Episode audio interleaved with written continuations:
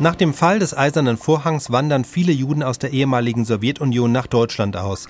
Im Februar 1991 treten für sie neue Einreisebestimmungen in Kraft, doch sie erweisen sich als extrem bürokratisch und stellen die Einwanderer vor große Hindernisse. Eine Reportage vom 28. April 1991. Ich bin aus Glaubensgründen verfolgt worden. Sehr viele Nationalitäten in Russland und sehr große Spannung. Und sie alle meinen, als es ist Schuld Juden, weil sie sind Reiche. Es war schon in Geschichte. Es war schon vielmals in unserer Geschichte. Isaac T. ist vor wenigen Monaten aus Moskau nach Deutschland eingereist. Er ist Arzt und glaubt, hier seinen Beruf unter besseren Bedingungen ausüben zu können.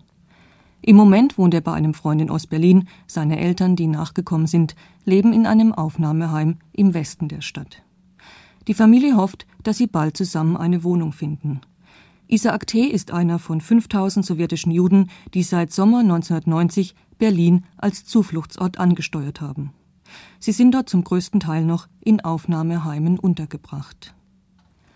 Begonnen hat die jüdische Einwanderung mit dem Beschluss des Ministerrats der DDR vom 11. Juli 1990, der besonders in der UdSSR Anklang gefunden hat. Hier leben zwei Millionen Juden, etwa die Hälfte will auswandern, einige tausend versuchen in der Bundesrepublik eine neue Heimat zu finden. Unter Gorbatschow dürfen sich die Juden wieder frei zu ihrer Religion bekennen, doch mit Glasnost und Perestroika findet das antisemitische Denken wieder öffentlich Resonanz. Rechtsradikale Gruppen, die bekannteste ist die nationalistische Sammelbewegung Pamjat, sehen die vermeintlich Schuldigen für den Verfall des Sowjetstaates in den Juden.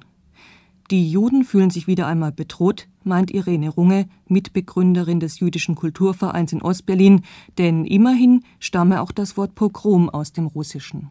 Ich denke, es ist die Angst, dass aus einer unsicheren Situation etwas hochkommt, wovon alle wissen, dass es latent vorhanden ist. Also diese Pogromstimmung. Plus eine wirtschaftliche Situation, von der man nicht weiß, wie sie sich zuspitzen wird.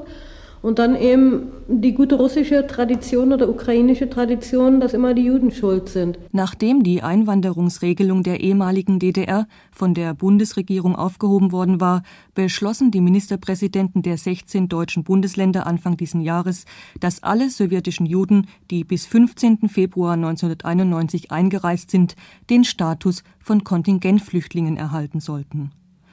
Kontingentflüchtlingen steht nach der Genfer Flüchtlingskonvention unbeschränktes Aufenthaltsrecht zu, Sozialhilfe, Recht auf Arbeit und auf Eingliederungshilfen nach dem Arbeitsförderungsgesetz.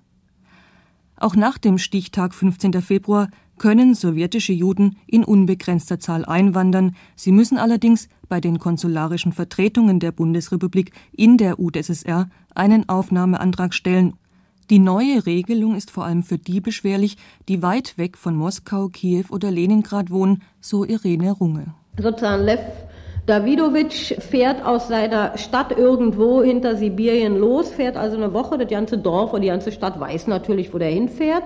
Wo soll er hinfahren? Also erstmal muss er eine Fahrkarte kaufen. Also das ist ein Aufwand, da muss er bestechen, da muss er sonst was machen. So, dann fährt er los, dann kommt er da an, dann steht er drei Tage und drei Nächte an, dann kriegt er irgendwann ein Formular, dann füllt er das aus, dann lässt er das da oder schickt das hin und dann schicken die das nach Köln in irgendein Amt. Von Köln aus werden diese Formulare auf die Länder verteilt, also das alles dauert, dauert Monate. Auf die Länder verteilt und die sagen dann, also entsprechend ihrem Aufnahmekontingent, ja, dann und dann. Dann geht das alles zurück nach Köln, von Köln wieder an das Konsulat und das Konsulat schickt dann einen Brief irgendwo in das Dörflein oder in die Stadt, wo unser Lev Davidowitsch wohnt. Die ganze Stadt weiß natürlich wieder Bescheid, da ist ja schließlich Post gekommen aus der Stadt. So, was macht er aber inzwischen? Inzwischen gieren sie nach seiner Wohnung, inzwischen hat sein Kind auszustehen, dass alle sagen, hey, ihr wollt wohl weg und, und, und. Und das ist diese Angst. Das Amt in Köln, von dem Irene Runge spricht, ist das Bundesverwaltungsamt. Hier sind inzwischen 1200 Anträge eingegangen und an die einzelnen Bundesländer weitergeleitet worden. Es wird Monate dauern, bis weitere sowjetische Juden in die Bundesrepublik einreisen können. Viele von ihnen scheuen den langwierigen Instanzenweg oder sie kennen die neue Regelung noch gar nicht. Jeden Tag kommen jüdische Einwanderer nach Berlin lediglich mit einem Touristenvisum oder als illegale Grenzgänger. Für sie gelten die allgemeinen Vorschriften des Ausländergesetzes, das heißt, sie können, wenn ein Asylverfahren erfolglos verlaufen ist, wieder in die UdSSR abgeschoben werden.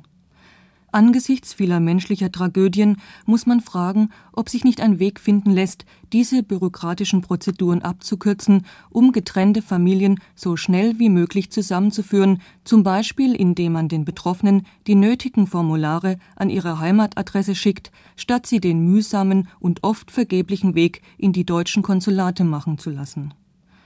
Man rechnet damit, dass bei einer großzügigen Handhabung des Länderabkommens bis zu 10.000 Juden aus der Sowjetunion jährlich nach Deutschland einwandern.